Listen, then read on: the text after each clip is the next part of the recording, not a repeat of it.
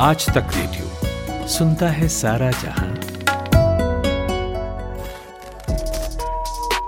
राष्ट्रवाद, ये ऐसा शब्द है जिसे सुनकर कुछ लोगों की बाजुएँ फड़कने लगती हैं और कुछ इसे पिछली सदी में पनपी बुराई कहते हैं। बहस लंबी है कि राष्ट्रवाद अच्छा है या बुरा, ये कहाँ से आया? इसका सही रूप कैसा है और इसके नफे नुकसान क्या हैं? वैसे भी भारत के मामले में नेशनलिज्म उससे बिल्कुल अलग है जो यूरोप के पर्सपेक्टिव में है। यहाँ तक कि सावरकर के लिए जो राष्ट्रवाद था, उससे बिल्कुल अलग टैगोर के लिए था। तो कंफ्यूजन इस पर भी है कि राष्ट्रवाद की सही परिभाषा होनी क्या चाहिए। और एक बात, क्या राष्ट्र और देश एक चीज़ है या अलग अलग तो ये कुछ ऐसे सवाल हैं जिन पर माथा पच्ची करना बनता है। वो भी ऐसे टाइम में जब हमारे मुल्क में खुद को राष्ट्रवादी कहने वालों की भारी तादाद है और दूसरी तरफ़ दुनिया में राष्ट्रवाद को गाली की तरह यूज़ किया जाने लगा है। तो आज पढ़ाको नितिन की बैठकी में इस गुत्थी को सुलझाने बैठे हैं प्रिय दर्शन कई दशकों से पत्रकारिता कर रहे हैं। नौ किताबें उनकी पब्लिश हो चुकी हैं, जिनमें कहानी है, उपन्यास हैं और कविताएँ भी। इसके अलावा पॉलिटिकल, सोशल और कल्चरल सब्जेक्ट्स पर उनका लिखा देश विदेश में छपता भी है और पढ़ा भी खूब जाता है। तो प्रिय दर्शन से समझेंगे कि राष्ट्र होता क्या है। क्या पश्चिम और भारत का राष्ट्रवाद अलग है? राष्ट्रवाद अच्छा है या बुरा? राष्ट्रवाद की शुरुआत करने वाले कौन थे? और भारत के बड़े नाम राष्ट्रवाद पर सोचते क्या थे? मैं हूँ नितिन ठाकुर और ये है पढ़ाकू Nitin. At the stroke of the midnight hour, when the world sleeps, I'm going make him an offer again with you. सत्ता का खेल तो चलेगा सरकारें आएँगी जाएँगी मगर मेरे कमरे में किताबों के सिवा कुछ भी नहीं।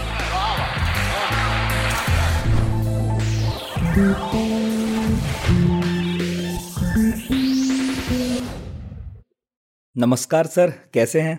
बढ़िया बढ़िया। बताएँ नितिन आप कैसे हैं? सर मैं एकदम बढ़िया हूँ। और आज आपसे बातचीत के पहले मैंने सोशल मीडिया और हमारे टेलीग्राम चैनल पढ़ाकू पार्टी पर ये घोषणा कर दी थी कि मैं आपसे नेशनलिज्म पर बात करने वाला हूँ। और जितना ही गर्मा गर्म मुद्दा है तो उम्मीद के हिसाब से उतने ही गर्मा गर्म सवाल आए हैं मेरे पास। अच्छा अच्छा अच्छा। तो हमारी जो बातचीत है उसमें मैं कोशिश करूँगा कि उन सभी के नाम इंक्लूड करूँ जिन्होंने मुझे सवाल भेजे हैं आज। ठीक है। तो मेरे मन में भी बहुत सारे सवाल थे लेकिन बहुत सारे लोगों ने वही पूछ लिया। तो मैंने सोचा उन्हीं के कंधे पर रखकर बंदूक चलाऊँगा। अच्छा ठीक है। तो मैं इधर से गोलियाँ चलाता हूँ सर। आप उधर से मोर्चा संभालिएगा। तो सर राष्ट्रवाद पर तो मैं आऊँगा लेकिन उसके पहले एक दो सवाल मुझे आपसे पूछने हैं। हाँ हाँ हाँ। जैसे एक तो ये है कि राष्ट्र क्या होता है? ये कैसे बनता है? और क्या ये देश से अलग कोई चीज़ है?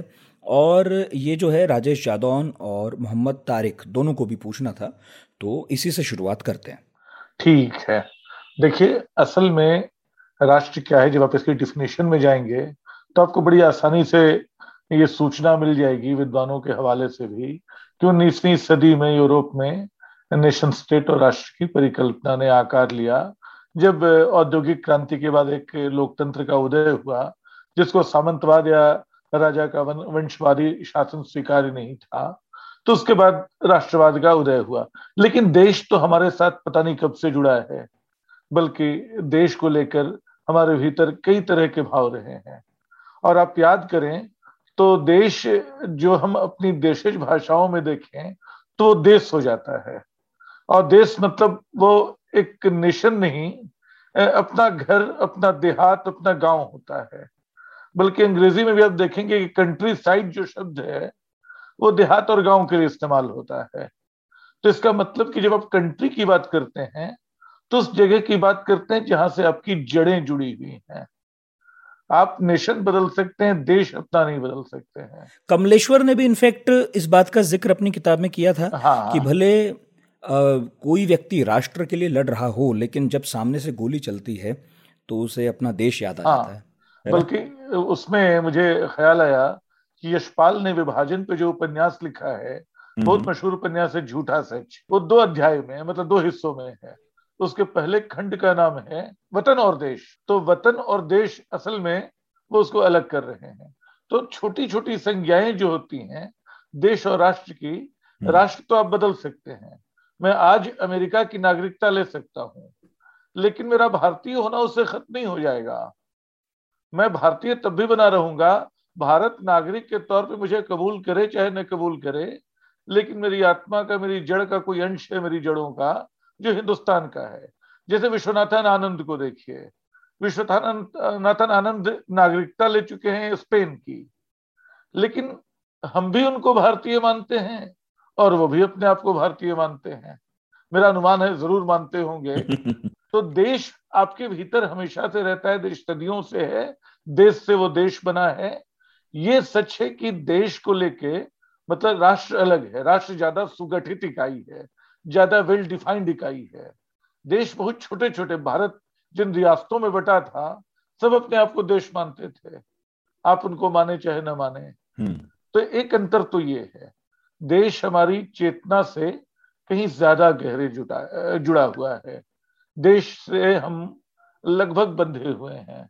हम देश छोड़ देते हैं देश हमें नहीं छोड़ता है। हम्म। आप नेशन बदल सकते हैं देश आप नहीं बदल पाते हैं। एक बात तो ये है। और अगर आपको इसके आगे सवाल न हो तो मैं फिर मैं बताऊँ कि देश मेरे भीतर बनता कैसे है। हम्म। अच्छा एक बात और साफ़ कर दूँ कि मैं थोड़ा सा राष्ट्रवादी हूँ।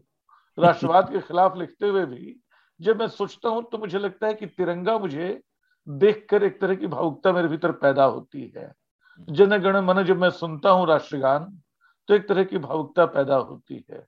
जब भारत किसी मैच में जीतता है तो एक तरह का की खुशी का एहसास होता है। आह्लादित होते हैं। आ, हम आह्लादित होते हैं इन सारी चीज़ों से।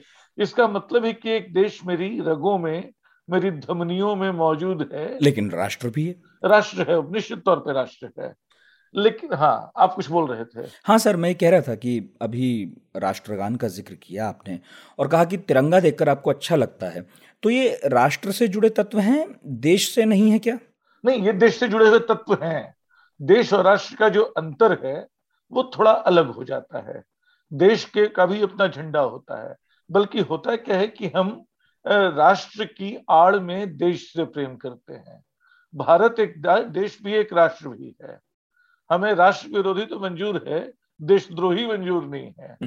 आप देखिएगा कि जो हमारा कानून है वो मतलब राष्ट्र विरोधी की जगह देशद्रोही मतलब हालाँकि वहाँ देशद्रोही नहीं हम लोग उसकी व्याख्या कई तरह से करते हैं कि वो राजद्रोही शब्द ज़्यादा ठीक है। लेकिन देश और राष्ट्र कई बार एक दूसरे में समाये होते हैं। दोनों अलग अलग इकाइयाँ नहीं है बिल्कुल। यानी हम ये नहीं कह सकते कि भारत अलग देश है और भारत अलग राष्ट्र है। लेकिन एक बात समझने की भारत देश अगर पाँच हज़ार साल से है, एक सांस्कृतिक इकाई के रूप में तो भारतीय राष्ट्र वाकई पचहत्तर साल का है। हाँ राष्ट्र भारत पचहत्तर साल का इससे पुराना नहीं है। बल्कि अचानक आप जो एकजुट और अखंड भारत की बात करते हैं, आप पाएँगे कि हिंदुस्तान अखंड तो कभी रहा ही नहीं उस तरह से। भारत हमेशा सांस्कृतिक तौर पे जुड़ा रहा। बल्कि राजेंद्र माथुर का एक बड़ा प्रिय लेख है मेरा, गहरी नींद के सपनों में बनता हुआ देश। वो ले, वो पूछते हैं सवाल की, वो कमाल की पंक्तियाँ हैं कि देश दिमाग से बनता है कि दिल से बनता है? वो आधी रात के सपनों से बनता है या सुबह की सौदेबाजी से बनता है? भारत और पाकिस्तान इसलिए अलग होते गए कि उनके आधी रात के सपने अलग होते गए, उनके जुनून अलग होते गए। तो देश जो है वाकई एक जुनून होता है जो धीरे धीरे हमारे भीतर आकार लेता है। राष्ट्र जो है, वो एक आधुनिक अवधारणा है जिसकी आड़ में कई बार सरकारें देश को खेल करती हैं। इस पर मैं आऊँगा सर आऊँगा आऊँगा हाँ, आऊँगा। लेकिन अभी इसलिए रोक रहा हूँ क्योंकि दो सवालों के बीच कई कड़ी हैं तो वो जोड़नी है मुझे। एक सवाल जो मेरे मन में अभी उठा वो ये है कि राजनीतिक दल सरकार बनाकर शासन किस पर करते हैं? राष्ट्र पर या देश पर? हाँ यही है। कायदे से उनको देश पे भी शासन है तो राष्ट्र के नुमाइंदे जैसे हम नागरिक भी हैं। लेकिन नागरिक होने के साथ साथ हम देशवासी भी हैं। तो हमें एक नियम कानून के तहत चलना है हमें सब कुछ करना है। एक राष्ट्र जो है हमने इसलिए बनाया है कि वो देश को बड़ा करे देश की रक्षा करे। लेकिन होता क्या है कि देश नाम की दाल में राष्ट्र नाम का नमक ज़्यादा डाल दें तो थोड़ा जहरीला हो जाता है। मतलब जो खाना राष्ट्र सुस्वादु बना सकता है जिस भोजन को उसमें अतिरिक्त नमक उसको जहरीला कर देता है। तो ये अंतर है। देश सरकारें देश पे शासन करती हैं। ये ठीक है। लेकिन अंततः वो असल में देश उनकी पहुँच के बाहर भी रहता है। एक बड़ा देश है जो उनसे छूटा हुआ रहता है। बल्कि आप देखें तो देश कई तरह से हमारी कल्पना में होते हैं जिस पर मैं कई बार लिख चुका हूँ कि खेलों का देश अलग होता है। खेलों की दुनिया में देखिए तो आपको ब्राज़ील और अर्जेंटीना फुटबॉल के हिसाब से दुनिया के सबसे बड़े देश दिखते हैं। क्रिकेट के हिसाब से बांग्लादेश पाकिस्तान बिल्कुल एक जैसे देश दिखते हैं। तो इस तरह से अब खेलों की दुनिया में देखिए तो देशों के नक्शे बदल जाते हैं बल्कि वेस्ट इंडीज जो देश नहीं है वो अलग अलग राष्ट्रों का समूह है वो देश हम्म। बन जाता है। और अभी मैं देख रहा था जो खत्म हुए ओलंपिक वो इस ये टी ट्वेंटी वर्ल्ड कप उसमें स्कॉटलैंड की टीम अलग थी उसमें आयरलैंड की टीम अलग है। तो है तो यूके जो ब्रिटेन है पूरा का पूरा लेकिन यूके के भीतर कई देशों की स्मृतियाँ हैं। हिंदुस्तान जो है देश के रूप में जो है, वो एक बड़ा है, अपने राष्ट्र से बड़ा है, अपनी सरकार से बड़ा है। इस देश में सरकार विरोधी लोग रह सकते हैं। इस देश में ऐसे लोग रह सकते हैं जो राष्ट्र की भी आलोचना करें। वो बोले कि राष्ट्र जो है नागरिकों के विरुद्ध है। ये राष्ट्र जो है नागरिकों का शोषण करता है। इस देश में हमने कई देश बना रखे हैं। अभी इतफाक से जो वीरदास का आपको प्रसन्न वीरदास की वो कविता मुझे बहुत भाती नहीं है। हम्म, मैंने उसको यूट्यूब पे सुना मुझे हास्यास्पद सी लगी वो ईमानदारी की बात नहीं वैसे कुछ लोग कह रहे हैं वो हास्य ही था। हाँ वही वही हाँ। आ, लेकिन वो गंभीर हास्य भी नहीं है हास्य भी बड़ी चीज़ होता है व्यंग्य भी बड़ी चीज़ होता है लेकिन उसकी आलोचना उससे ज़्यादा खराब है। उसके साथ जो हो रहा है वो ज़्यादा खतरनाक है। क्योंकि हम पाते हैं कि, कि मतलब जो देश के भीतर बटे कई देश हैं और हम लोग देशों को कैसे भूल जाते हैं?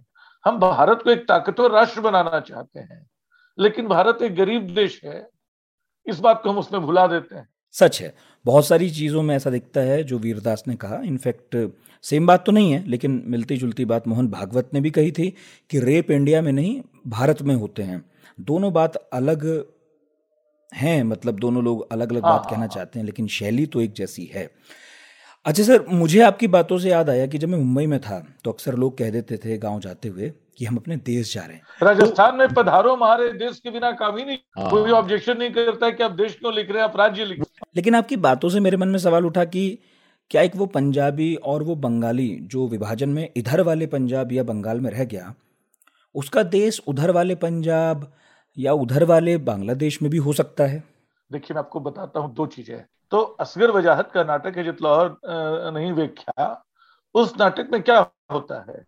जो लाहौर में, एक घर में मतलब हुआ ये था कि जब विभाजन के बाद हिंदू पाकिस्तान छोड़ के हिंदुस्तान आ गए थे, मुसलमान यहाँ से वहाँ गए थे तो उनके घर कस्टोडियंस के हवाले थे, जो अलग अलग लोगों को बसा रहे थे।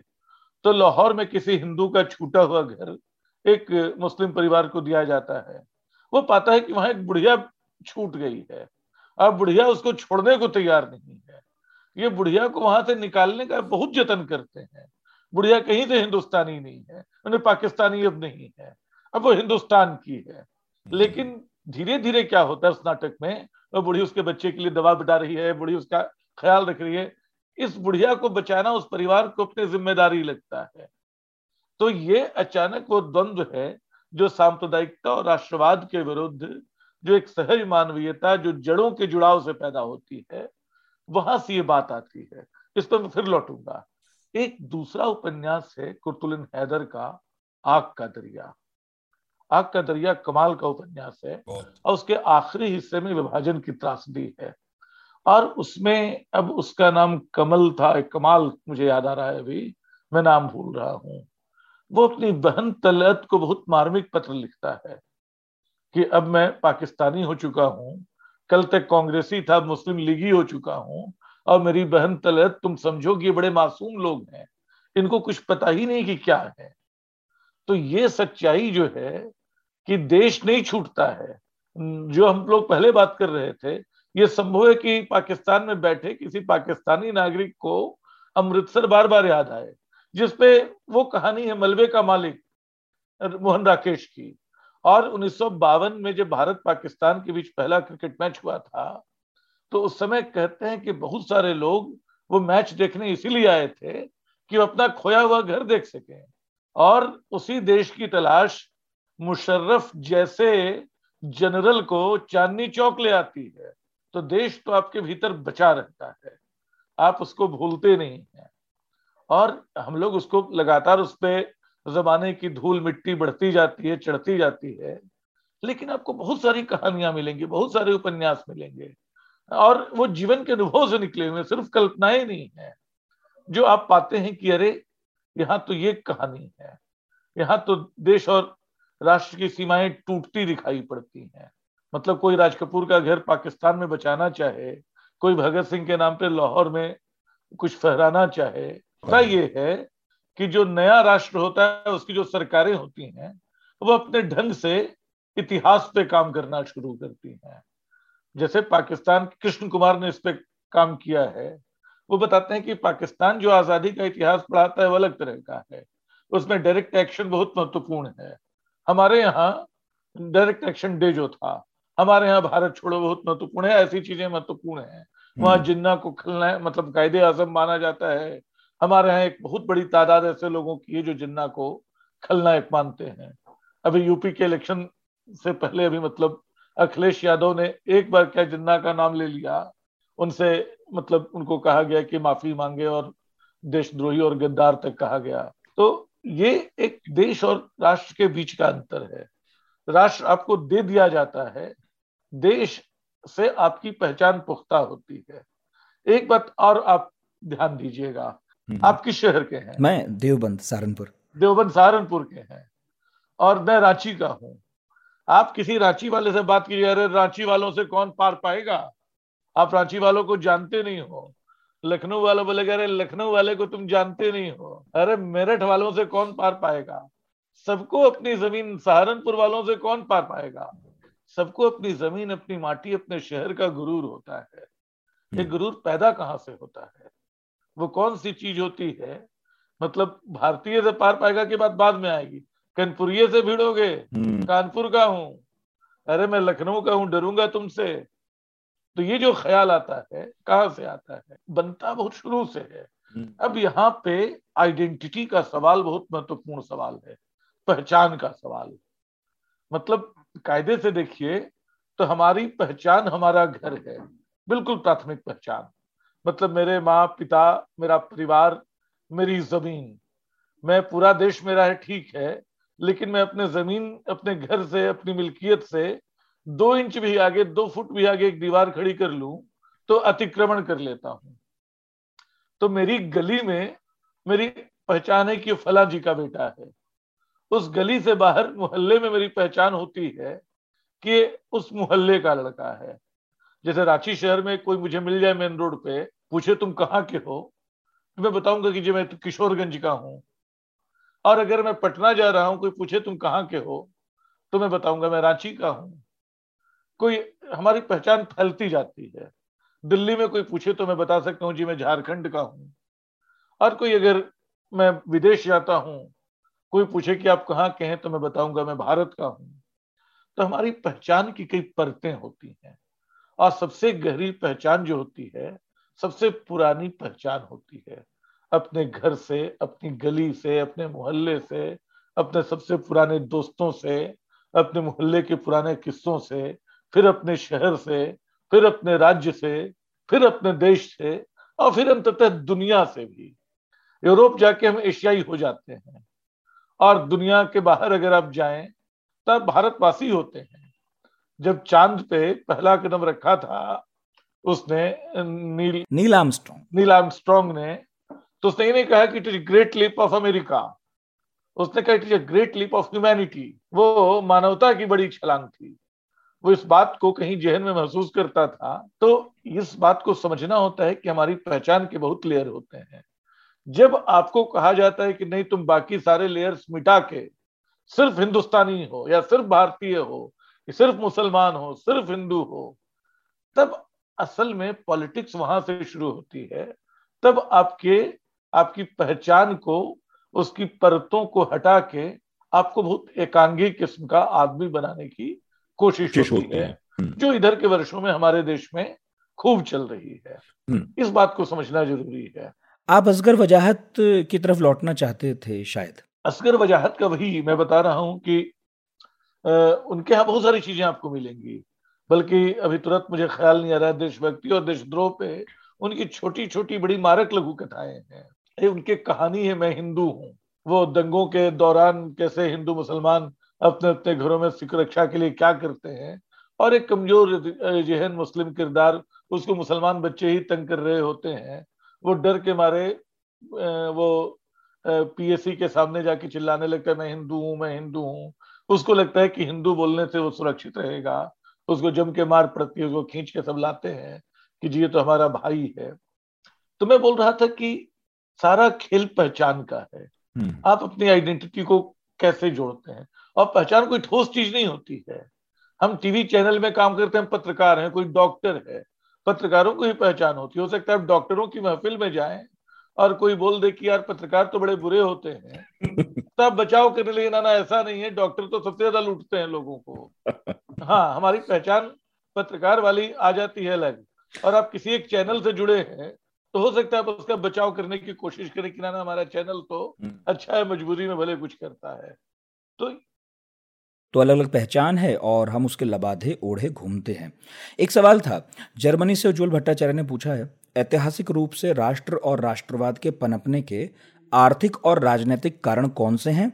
क्योंकि जब आपने इतनी पहचानों की बात कही है तो फिर ये राष्ट्र से जुड़ी पहचान कैसे बनी? देखिए, असल में फिर इसका एक सिरा जुड़ेगा, जिसको हम यूरोपीय राष्ट्रवाद बोलते हैं। यानी मैं इतिहासकार रिसर्च में नहीं हूँ। इतिहासकार का इतिहास का कोई बहुत गहरा विद्यार्थी नहीं हूँ। और उज्जवल जी ने बहुत भारी तीर मारा है।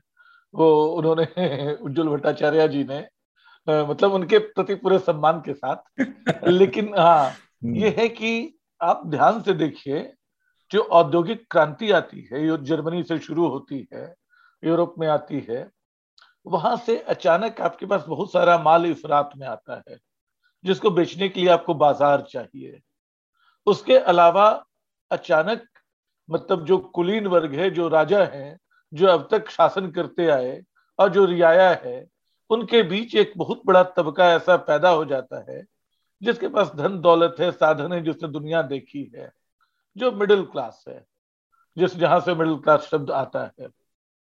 तीसरा क्या है कि ये जो अब आपको यहाँ माल नहीं मिल रहा है तो आप अपना माल बेचने बाहर जाते हैं। यहाँ से ए, मतलब ईस्ट इंडिया कंपनी हिंदुस्तान आई थी और उसके बाद वो शासन का सिलसिला शुरू हुआ तो बाज़ार साम्राज्यवाद और राष्ट्रवाद। ये तीनों लगभग साथ साथ पैदा होते हैं। और ये सच है कि राष्ट्र की अवधारणा सत्रहवीं अठारहवीं सदी तक बड़ी ढुलमुल सी है। वो मूलतः राजवंशों पे आधारित देश है। चाहे रूसी साम्राज्य हो, चाहे ऑटोमन साम्राज्य हो, चाहे ब्रिटिश के अलग अलग हिस्से हों, या तो वहाँ सामंतवाद चल रहा है, वंशवादी शासन चल रहा है कहीं चर्च और राजा के बीच संघर्ष हो रहा है, लेकिन एक केंद्रीय समूह, केंद्रीय शासन, एक चुने हुए शासन द्वारा एक भाषा बोलने वाले लोगों को एक राष्ट्र में गूंथना, उनके कल्याण की सोचना, ये ख्याल पहली बार 19वीं सदी में आता है और फ्रांस की क्रांति से इसको जोड़ा जाता है। लेकिन फ्रांस की क्रांति जो बंधुत्व और मानता और स्वतंत्रता के मूल्य लेके आती है उसके तुरंत बाद नेपोलियन आता है। और नेपोलियन पूरे फ्रांस को राष्ट्रवाद के रंग में रंग देता है। उन्नीसवीं सदी का राष्ट्रवाद बहुत प्रबल है। और उसके सहारे वो राजाओं के काम आता है। वो नेपोलियन के काम आता है वो जापान के काम आता है। बल्कि जापान के उन्नीसवीं सदी के राष्ट्रवाद पे एक छोटा सा चुटकुला है जो मैं अक्सर सबको सुनाता हूँ। हो सकता है आपने सुन रखा हो। लेकिन मैं सुना देता हूँ फिर से आपको एक जापानी के घर एक चोर घुस गया। मालिक की नींद टूट गई रात को। चोर को कैसे पकड़े? उसने राष्ट्रधुन बजा दी। चोर सावधान की मुद्रा में खड़ा हो गया। चोर पकड़ा गया। छह महीने बाद सजा हुई। चोर को नहीं मकान मालिक को उसने राष्ट्रधुन का अपमान किया है। इसमें। तो हमारे समय के बहुत सारे चोर राष्ट्रधुन के पीछे छुपे रहते हैं। तो खैर, ये उन्नीसवीं सदी के जापान की कहानी है। तो जो उज्जवल दास सवाल पूछ रहे थे तथा वो साम्राज्यवाद, वो भाषा के आधार पर बटी हुई केंद्रीयताएँ और वो बाज़ार का पूरा का पूरा दौर, जो, जिसने बहुत सारे उपनिवेश बनाए, राष्ट्रवाद उसकी संतान है ऐतिहासिक तौर पे। हिंदुस्तान की कहानी और कई दूसरे देशों की कहानी, यहाँ जो राष्ट्रवाद पैदा हुआ है वो साम्राज्यवाद से संघर्ष करके पैदा हुआ है। और इस संघर्ष में दो बातें हैं। अचानक हम पाते हैं कि भारत एक विशाल सांस्कृतिक समूह है। इस विशाल सांस्कृतिक समूह में बहुत सारी धार्मिक आस्थाएँ हैं हम्म। बहुत सारी बोलियाँ हैं बहुत सारे धर्म हैं। इन सबको गूंथना है सबको जोड़ना है। तो भारत का राष्ट्रवाद यूरोप के राष्ट्रवाद से अलग साम्राज्यवाद के खिलाफ लड़ाई से पैदा हुआ राष्ट्रवाद है, जिसके केंद्र में बहुसांस्कृतिकता का मूल्य है। आज़ादी की लड़ाई के दौरान, बल्कि आप दो चीज़ों को ध्यान से देखिएगा, कि भारत की आज़ादी की उल्टी गिनती मेरे हिसाब से शुरू हो जाती है तेरह अप्रैल 1919 को। आज जलियांवाला बाग के इतिहास में जाइएगा तो आप पाएँगे कि अमृतसर जो है, उस दौर में हिंदू मुस्लिम एकता की शानदार मिसाल बन गया था। और अंग्रेज़ सबसे ज़्यादा इससे डरे हुए थे। वो किस्सा ये है कि फ़र्स्ट वर्ल्ड वार के बाद अंग्रेज़ रॉलेट एक्ट लेके आए। गांधी जी ने कहा कि हम इसका विरोध करेंगे। ये सख्त कानून, ये नहीं चलेगा। तो इसके विरोध में 30 मार्च को रखा गया देशव्यापी बंद। फिर उसको 6 मार्च को कर दिया गया 6 अप्रैल को कर दिया गया। अमृतसर वालों ने कहा, ना जी, हम तो 30 मार्च को बंद रखेंगे। पूरा का पूरा अमृतसर बंद रहा। हिंदू, मुस्लिम, एकता ज़बरदस्त दिखी, पूरी शांति, पूरी अहिंसा के साथ वो सारा बंद रखा गया। 6 अप्रैल को बंद हुआ। वहाँ के लाट ने कहा कि, भाई, आप क्यों बंद करेंगे? आप तो बंद कर चुके हैं। कहा, ना जी, पूरा देश बंद कर रहा है, हम भी बंद करेंगे। फिर बंद हुआ। 9 अप्रैल को रामनवमी थी। अंग्रेज़ मान के चल रहे थे कि रामनवमी के मौके पे हिंदू, मुसलमान आपस में लड़ेंगे। और यह आंदोलन बिखर जाएगा। इन तबकों को भी मालूम था कि रामनवमी बड़ा खतरनाक समय है आपस की एकता को बनाए रखने के लिहाज से। उन्होंने कहा कि हम इसी को टेस्ट केस बनाएँगे। वो शहर के एक मुस्लिम डॉक्टर के पास गए कि आप रामनवमी के जुलूस का नेतृत्व कीजिए। इसको लेके बड़ा हंगामा हुआ कि मुसलमान ने कहा, मैं कैसे कर सकता हूँ? सबने समझाया बुझाया मान गए। उन लोगों की एक शर्त थी कि ठीक है फिर रामनवमी के जुलूस में अलग अलग घड़े नहीं चलेंगे। यानी हिंदू घड़े मुसलमान घड़े जो पानी के लिए चलते हैं वो नहीं चलेंगे। हिंदू इसमें भड़क गए। क्या कैसा कैसे धर्म भ्रष्ट करने का मामला है? बहुत सारी बहस के बाद अंततः तय हुआ कि घड़े तो एक ही चलेंगे। आपको पानी पीना हो पीजिए ना पीना हो मत पीजिए। वो रामनवमी का जो जुलूस निकला उसमें जो एकता नज़र आई उससे अंग्रेज़ों के मतलब वो बड़ा खूबसूरत जुलूस था, सर, मुझे याद आ रहा है। हमने इस पर एक पॉडकास्ट किया था, नवदीप सिंह, सूरी के साथ। उनके दादाजी जो है, नानक सिंह जी, वो जलियांवाला कांड के दिन उसी बाग में मौजूद थे।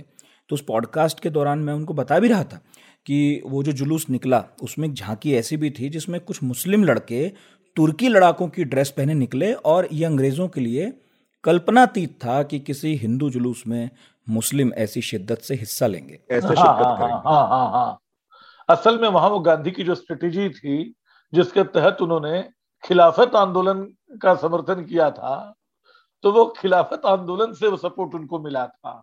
हालाँकि खिलाफत आंदोलन को लेकर एक दुविधा मेरे भीतर भी रही है जो जिन्ना के भीतर भी थी और भी लोगों के भीतर थी। आज तक। हाँ हाँ हाँ हाँ। लेकिन उसके बावजूद तो वो जो दौर था उसके बाद अंग्रेज़ बोलते हैं कि ना इसको तोड़ना होगा। तोड़ने की कोशिश की, टूट गया। मतलब जलिया वाला बाग हुआ। लेकिन भारत का राष्ट्रवाद कायदे से वहाँ से पैदा होता है। तो आप ये कह रहे हैं कि भारत का राष्ट्रवाद यूरोप से आया हुआ राष्ट्रवाद नहीं है, बल्कि ये तो हमारे स्वतंत्रता संघर्ष की छाओं में पैदा हुआ। तो ठीक है, यही सवाल हमारे एक लिसनर विकास सिंह चौहान का भी था, लेकिन आपने जवाब दे दिया। मेरा एक सवाल इससे जुड़ा है लेकिन, कि नेशन का हिंदी अनुवाद हमारे यहाँ हुआ राष्ट्र। हमारे एक लिसनर हैं संजय जी उनका कहना है कि भाई ये तो नेशन शब्द का उद्गम है हाँ, हाँ, हाँ. है ना? लैटिन के नेशियो से हुआ है उसमें आता है कि कॉमन लैंग्वेज ओरिजिन ट्रेडिशन हो तो नेशन बनता है।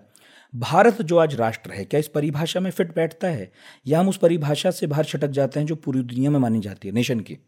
नहीं देखिए हम उससे छिटकते नहीं है क्योंकि नेशन की अब जो परिभाषा मानी जाती है उसमें मतलब लैंग्वेज का सवाल है वो राष्ट्रीय पहचान का सवाल है, ध्वज का सवाल है, सारी चीज़ें हैं। लेकिन राष्ट्र जो है, वो नेशन शब्द जहाँ से आया हो, जिस अर्थ में रूढ़ हो गया है, हमारे यहाँ राष्ट्र लगभग उसी अर्थ में रूढ़ हो गया है। तो शब्द को लेके विवाद करने का अब मेरे हिसाब से कोई औचित्य रह नहीं गया है। राष्ट्र बोलने से हम ठीक वही चीज़ समझते हैं। हिंदुस्तान एक राष्ट्र है, भारत एक राष्ट्र है, इंडिया एक नेशन है। और उस नेशन के पास एक बड़ी आर्मी है, उस नेशन के पास एक चुनी हुई सरकार है, उस नेशन को इंटरनेशनल मान्यता है, बल्कि कुछ ज़्यादा ही है तो उस नेशन में जहाँ चीज़ अलग होती है कि उसकी कोई राष्ट्रभाषा नहीं है, वहाँ कई भाषाएँ हैं, लेकिन ये दुनिया के कई देशों में है। मतलब कहने को ब्रिटेन इंग्लिश का है और फ्रांस, फ्रेंच का, लेकिन दुनिया भर के देशों में भाषाओं की आवाजाही चलती रही है। और खासतौर पर औपनिवेशिक मुल्कों में जो शिक्षा दीक्षा आधुनिक शुरू हुई जिसमें भारत भी शामिल है। हमारे लिए अंग्रेज़ी भी जिसको हम लोग आ, हमारे यहाँ एक तबका अभी उसको पराई भाषा मानता है धीरे धीरे वो भारतीय भाषा होती जा रही है।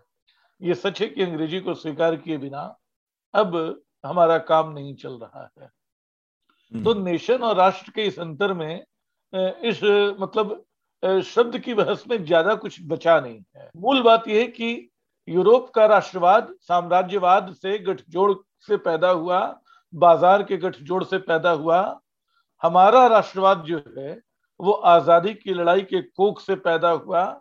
वो, ये अलग बात है कि अब इन दिनों जो नई राष्ट्रवादी ताकतें हैं, वो उसको एक नए तरह के नव बाजारवाद से जोड़ने की कोशिश यही हाँ मैं कह रहा था कि इन सवालों पर आना है, मगर उससे पहले कुछ एक सवाल जिनमें भूमिका बनती है इस सब की।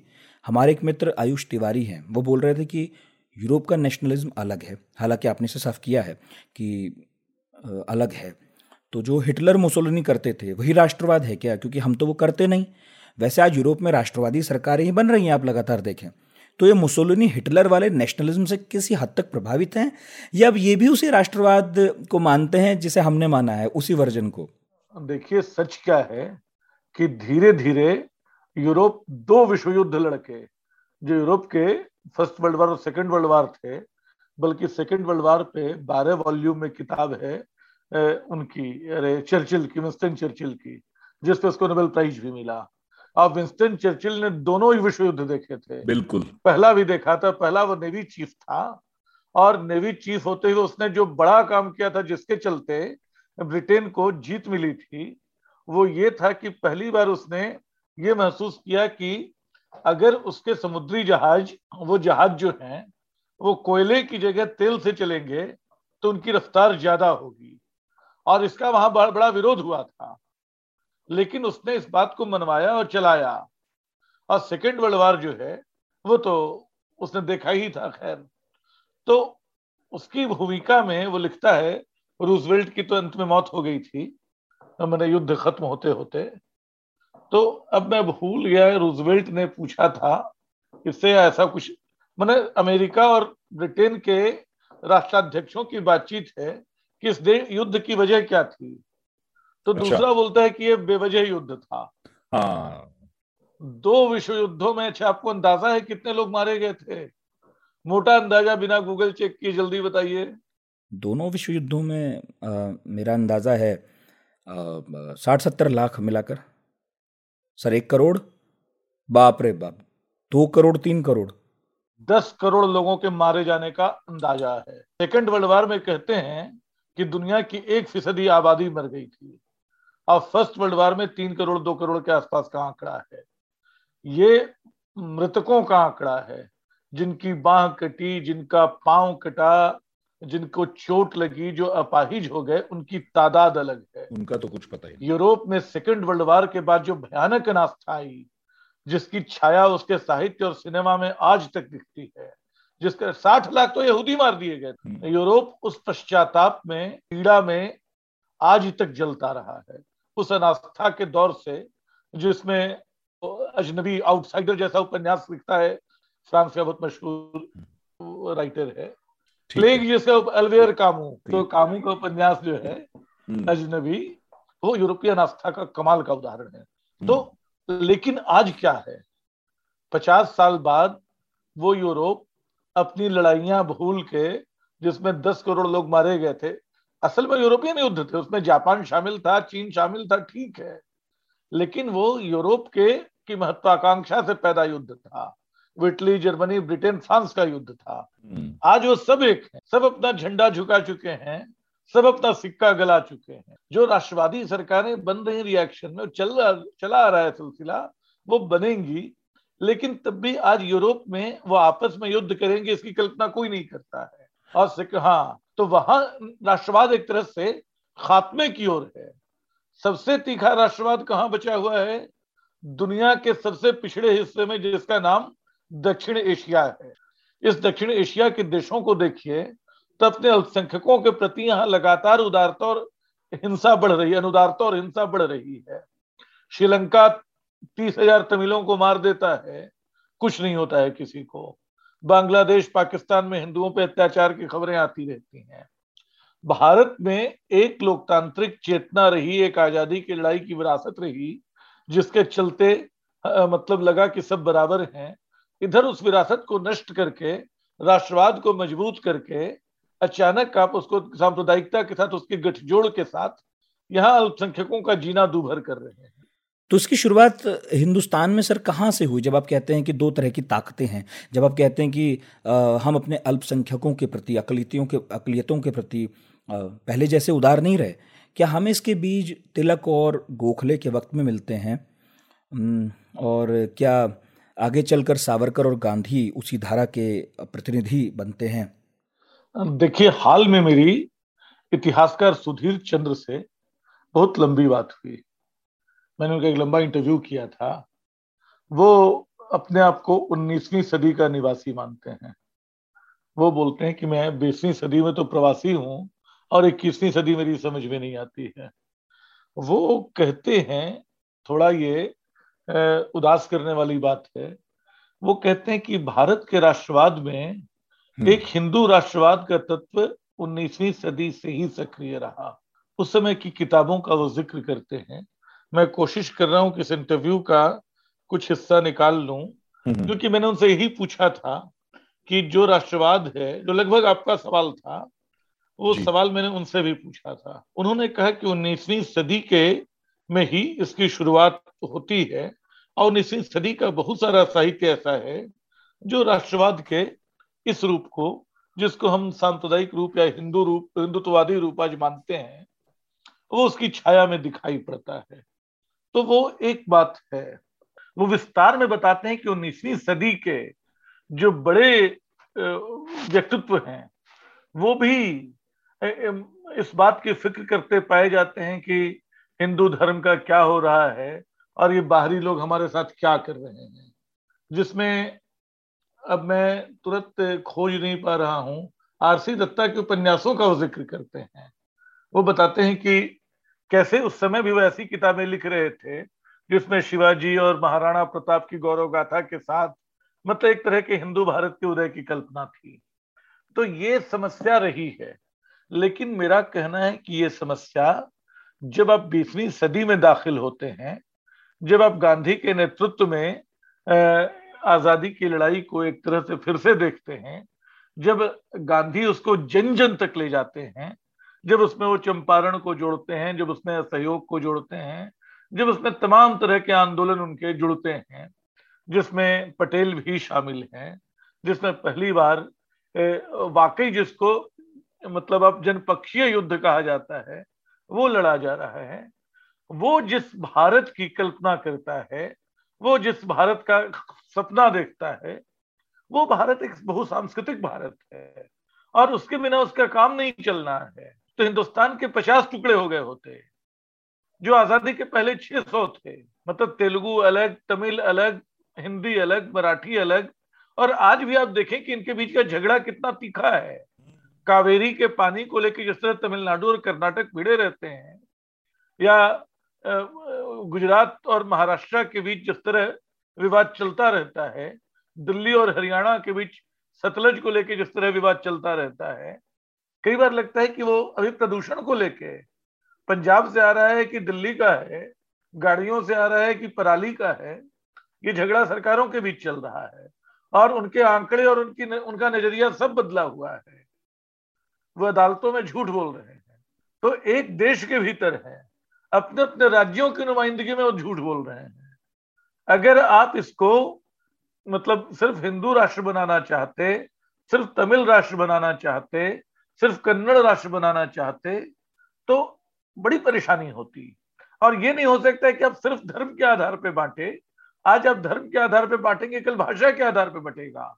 जो पाकिस्तान में हमने देख लिया, पाकिस्तान धर्म के आधार पर अलग हुआ था, बाद में भाषा के आधार पर अलग हो गया, बांग्लादेश और पाकिस्तान बन गए। तो ये बांटने और जोड़ने वाली सच्चाइयाँ जो हैं, इनको आपको पहचानना होगा। गांधी इस बात को पहचानते थे। और जो नक्शा उन्होंने दिया, उसमें एक दिलचस्प बात आप याद कीजिए कि भारत में जो भाषा भाषी आंदोलन चला, तेलुगु को तेलुगु देशम बनाने की जो मांग हुई थी, आंध्र प्रदेश को अलग करने की, ये सब मद्रास में आते थे। तो पहली बार नेहरू पटेल दोनों इसके खिलाफ थे। उनको लगा था कि धर्म के आधार पर बट गया है, राष्ट्र, अब भाषा के आधार पर भी बटेगा। लेकिन वहाँ एक गांधी भक्त था, श्री रामुलू उसने अनशन पचास, पचपन, साठ कितने दिन किया, उसकी मौत हो गई। पूरा का पूरा आंध्रा जलने लगा। अंत में इन लोगों को घुटने टेकने पड़े। इन्होंने माना कि नहीं, ठीक है, हम अलग कर देते हैं। भाषा के आधार पर अलग हुआ तब आंध्र प्रदेश और कांग्रेस को वहाँ बम्पर जीत मिली। तब लोगों को समझ में आया कि भाषा की एक कड़ी काटती नहीं है, जोड़ती है। अगर कन्नड़ को लगता है कि वो हिंदुस्तान में रह के भी कन्नड़ बचा रहेगा।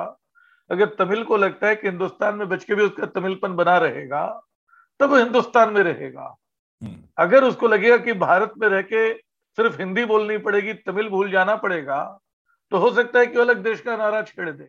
तब वो दूर जाने की कोशिश करें लेकिन यदि आपके साथ रहकर भी उनका अपना देश बचा रहे। हाँ अपना देश जिसकी बात हमने शुरू की थी। अपनी ज़ुबान बची रहे अपना देश बचा रहे तो वो बचा रहेगा आपके साथ। गांधी इस बात को गांधी ने सबसे ठीक ढंग से पहचाना था और साथ में उनके बहुत सारे नेताओं ने जिसके चलते ये जो एक पूरा महाद्वीप है एक तरह से जिसको हम प्रायद्वीप तो बोलते ही हैं तो ये जो यूरोप के बराबर का एक पूरा राष्ट्र आपके पास है हम्म। वो इसीलिए बचा हुआ है। बल्कि जो संघीय ढांचा था उसको और मज़बूत करने की ज़रूरत है। तो मेरा जो मूल सवाल था कि क्या तिलक से इसकी शुरुआत हुई, जो हम यूरोपीय नेशनलिज्म की बात कर रहे थे, सर, क्या वो तिलक के राष्ट्रवाद में दिखता है? तिलक की प्रेरणाएँ कहीं वहाँ से हैं, लेकिन उसके लिए वो हिंदू त्योहार को अपना मतलब गणेश गणेश चतुर्थी को अपना वो वो गणेशोत्सव को अपना वो इंस्ट्रूमेंट बनाते हैं। वो इसको लोगों को, समाज को जोड़ने का एक ज़रिया बनाते हैं। और ये बंगाल में और महाराष्ट्र में बड़े पैमाने पे होता दिखाई पड़ता है। ये लेकिन मैं फिर दोहरा रहा हूँ कि तिलक का राष्ट्रवाद यूरोप के कितने करीब था, क्योंकि तिलक इस बहस में उलझे ही नहीं। उन्होंने राष्ट्रवाद जैसा शब्द, स्वराज्य जैसा शब्द इस्तेमाल किया था। जो मूलतः स्वराज्य हमारा जनसिद्ध अधिकार है, जो शब्द था, वहाँ से वो शुरुआत होती है। तो उनको एक देश चाहिए था, उनके ख्याल में वो हिंदू देश हो सकता था। लेकिन शायद इससे ज़्यादा के बारे में उन्होंने नहीं सोचा बल्कि मैं कहीं पढ़ रहा था कि लाला लाजपत राय और ये भी भाई परमानंद ये वो लोग थे जिन्होंने पहले हिंदू और मुस्लिम अलग अलग देशों का ख्याल दिया। बेसिकली हिंदू महासभा इसलिए मैंने सावरकर का नाम जोड़ा। तो पूरी तरह प्रभावित थे यूरोप से। वो तो जर्मनी की तर्ज पे भारत को मातृभूमि नहीं पितृभूमि कहा करते थे। तो वो तो मतलब हिंदू महासभा के लोग और आरएसएस के लोग तो जर्मनी से प्रभावित थे ही यूरोप से प्रभावित थे ही। इनका मॉडल वहीं से आया था। तो उसके बरक्स जो दूसरा वर्जन है इंडियन नेशनलिज्म का जिसमें आप गांधी गोखले को जोड़ते हैं और बाद में शायद नेहरू को जोड़ेंगे तो क्या ये अधिक मौलिक है? ये आइडिया ज़्यादा भारतीय है? मौलिक शब्द तो बड़ा मतलब संदिग्ध मुझे लगता है। मौलिक जैसा कुछ मैं मानता नहीं हूँ। हर चीज़ किसी परंपरा से आती है। लेकिन जो दूसरा आपने कहा, ये ज़्यादा भारतीय है। भारतीय इस अर्थ में है डेनाइज दो मायनों में है। अपनी स्थानिकता के चलते ही नहीं, अपनी डेढ़ दो हज़ार साल की परंपरा के चलते भी। उस परंपरा को पहचानने का काम, एक तो देखिए, पुनरुत्थानवादी लोग हैं, जो जिनके लिए परंपरा का मतलब वेद पुराण है, वो बीच के एक हज़ार साल को बिल्कुल भूल जाना चाहते हैं।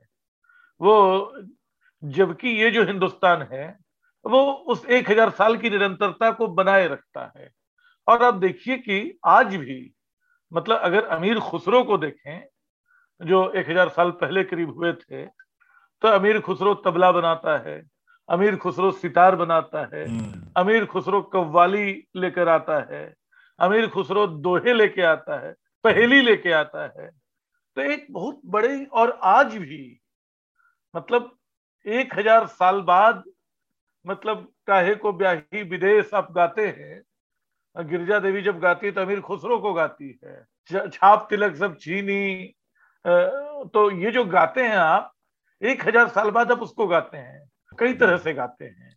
उसमें कबीर भी शामिल हो जाते हैं, उसमें बाबा फरीद भी शामिल हो जाते हैं, उसमें बुल्ले शाह भी शामिल हो जाते हैं, उसमें राबिया भी शामिल हो जाती है जो यहाँ की है नहीं।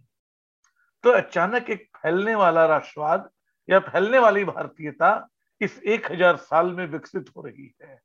और अब देखिए कि आज़ादी की लड़ाई में गांधी जो है, वो जिन भजनों को चुनते हैं, वो सब मध्यकाल के भजन हैं। और आप याद कीजिए एक और चीज़, गांधी से, अब मैं भूल गया कौन पत्रकार था, असल में पत्रकार होने के नाते बहुत रेगुलर अध्ययन का अभ्यास मेरा है नहीं उस तरह का। तो उनसे पूछता है कि हु आर यू गांधी ये नहीं बोलते हैं कि वो आज़ादी की लड़ाई के सिपाही हैं। गांधी अपने आप को संत नहीं बोलते हैं। हम्म। गांधी बोलते हैं आई एम ए वीवर एक बुनहा बुनकर हूँ जुलाहा हूँ मैं। और इससे साथ वो कबीर को जोड़ लेते हैं जैसे। आज़ादी की लड़ाई की परंपरा वहाँ है। और एक चीज़ और मुझे याद आ रही है। ये डॉक्टर रामविलास शर्मा है। डॉक्टर रामविलास शर्मा के बहुत सारे मततर्कों से अपनी असहमति है उनका भी घोर हिंदीवाद मुझे थोड़ा परेशान करता है, लेकिन उन्होंने एक बहुत ही अच्छा वाक्य कहीं लिखा था, अब उसको खोजना पड़ेगा। उन्होंने कहा कि मध्यकाल के तीन शिखर हैं तीन टी, ताजमहल, तानसेन और तुलसी, ये चीज़ है। और तुलसी को देखिए तो मस्जिद में जाके सोने की बात करते हैं। और तुलसी की भाषा पे काम करने वालों को देखना चाहिए रामचरित मानस मैंने ठीक से कभी नहीं पढ़ी। मेरे संस्कार वैसे नहीं रही इसका मुझे दुख है। और, क्योंकि तो तुलसी में ज्ञान की बातें बहुत हैं। अभी परसों मैं पढ़ रहा था कहीं कि दुर्जन व्यक्ति जब झुक जाए तो और ज़्यादा सावधान रहना चाहिए, क्योंकि उसके झुकने में भी कोई खतरा होता है। ये खास कंटेक्स्ट में भी पढ़ रहा था मैं, किसान आंदोलन के संदर्भ में। तो खैर, वो एक अलग बात है। लेकिन तुलसी दास जो है, वो राम को गरीब नवाज़ बोलते हैं। गरीब नवाज़ गरीब नवाज़ गरीब नवाज़। ये गरीब नवाज़ कहाँ से आया है? किस परंपरा का शब्द है? ये सूफी परंपरा का शब्द है। कोई तुलसी का कॉलर नहीं पकड़ता था कि तुमने ये शब्द क्यों इस्तेमाल किया? ये सच है कि उनके लोक भाषा में लिखने पे एतराज़ किए गए थे? संस्कृत के पंडितों ने उनको बहुत तंग किया था। और अमृतलाल नागर का उपन्यास मानस के हंस, उसका एक प्रमाण है जो बताता है कि तुलसी को कैसे अयोध्या से बनारस और बनारस से अयोध्या भागते हुए अपनी कृति रचनी पड़ी थी। लेकिन इस एक हज़ार साल के साथ जो भारतीयता पैदा होती है, उस भारतीयता का सहज राष्ट्रवाद जो है, वही है जो गांधी के राष्ट्रवाद में दिखाई पड़ता है। वो दूसरी जगह नहीं दिखता है। गांधी की बात हुई तिलक की बात हुई हमने सावरकर को भी छेड़ा और गोखले का भी ज़िक्र हुआ। शशिकांत तिवारी हमारे लिसनर हैं अमित सिंह भी। हम सब जानना चाहते हैं कि टैगोर तो अलग अलग देशों में राष्ट्रवाद पर बोलते रहे मुंशी प्रेमचंद भी नेहरू ने भी ज़िक्र किया और आम्बेडकर ने भी। इनका नज़रिया सर थोड़ा थोड़ा बताएँ तो इंटरेस्टिंग होगी बातचीत हालाँकि पॉडकास्ट मुकम्मल कभी नहीं हो सकता ये विषय ऐसा है लेकिन थोड़ा बहुत आगे बढ़ेगा।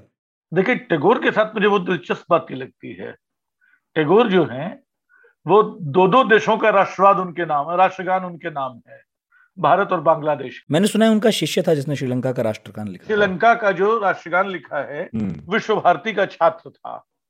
और उसके संगीत पे कहते हैं रविंद्र संगीत की छाया है लेकिन मैं इसको आश्वस्त भाव से नहीं कह सकता हूँ। और टैगोर जो है उनका मतलब 1916 में उन्होंने तीन भाषण दिए थे यूरोप में जिसका आप ज़िक्र कर रहे थे जापान में। वो nationalism in Europe nationalism in India and nationalism in Japan वो तीनों की बात कर रहे थे, लंबे चौड़े लेख हैं। वो गूगल करने पर बड़ी आसानी से मिल जाएँगे। वो एक बात उसमें जो कहते हैं, जो मुझे बड़ी कमाल की लगी, उन्होंने कहा कि nationalism is the most powerful anaesthesia created by man राष्ट्रवाद इंसान का पैदा किया हुआ सबसे ताकतवर एनेस्थीसिया है। ये तो ऐसा हो गया जैसा वामपंथियों ने धर्म को कहा नहीं वामपंथियों ने मार्क्स ने जो धर्म के बारे में अफीम कहा था हम्म। वो इस अर्थ में नहीं कहा था। अफीम का असल में देखिए अफीम उस दौर में पेन किलर की तरह इस्तेमाल की जाती थी। वो नशे के लिए नहीं इस्तेमाल होती थी। तो जब मार्क्स ने कहा था मार्क्स का पूरा सेंटेंस पढ़िएगा तब आपको पता चलेगा कि वो ये बता रहे हैं कि ये जो है अफीम की तरह उनके दर्दों से उनको निजात अच्छा। दिला देते ये सर आपने रेखांकित करके अच्छा किया। हाँ नहीं मेरा ख्याल रेखांकित किया हुआ वाक्य है कहीं। मैंने इसमें लिखा भी होगा कहीं। लेकिन अफीम वो नशे के अर्थ में नहीं था जो हम लोग आज मान लेते हैं कि धर्म नशा है धर्म नशा है। मार्क्स इतनी हल्की बात कहने वाला आदमी नहीं था। मार्क्स बहुत पढ़ा लिखा आदमी। उसकी बहुत सारी स्थापनाएँ सहमत आप उनसे हो सकते हैं। हम्म। लेकिन उन्नीसवीं सदी के जिन तीन व्यक्तित्वों ने दुनिया को हमेशा हमेशा के लिए बदल दिया उनमें एक मार्क्स थे। खैर वो एक अलग प्रसंग है। दो का नाम भी ले लीजिए सर जब बात चली है तो। मैं ले लूँगा लेकिन पहले मैं मार्क्स उस पर आता हूँ नेशनलिज्म वाले सवाल पे हाँ तो टैगोर बोलते हैं सबसे बड़ा निस्थिसिया है। और उसके दस साल पहले 1906 में वो एक मित्र को अपने चिट्ठी लिखते हैं। उस चिट्ठी में लिखते हैं कि मैं मनुष्यता के हीरे को राष्ट्रवाद के कांच से देशभक्ति के कांच से बदलने को तैयार नहीं हूँ। ये उनका है। और उसके पंद्रह साल, बीस साल पहले, उन्नीस सौ पचासी की, अठारह सौ पचासी के आसपास उनका एक उपन्यास आता है। रक्त करबी नाटक जो है, उन दो उपन्यासों को मिलकर तैयार हुआ है, दो कहानियों को मिलकर तैयार किया गया है। उसमें वो एक उपन्यास है, वो किस्तों में छपा था।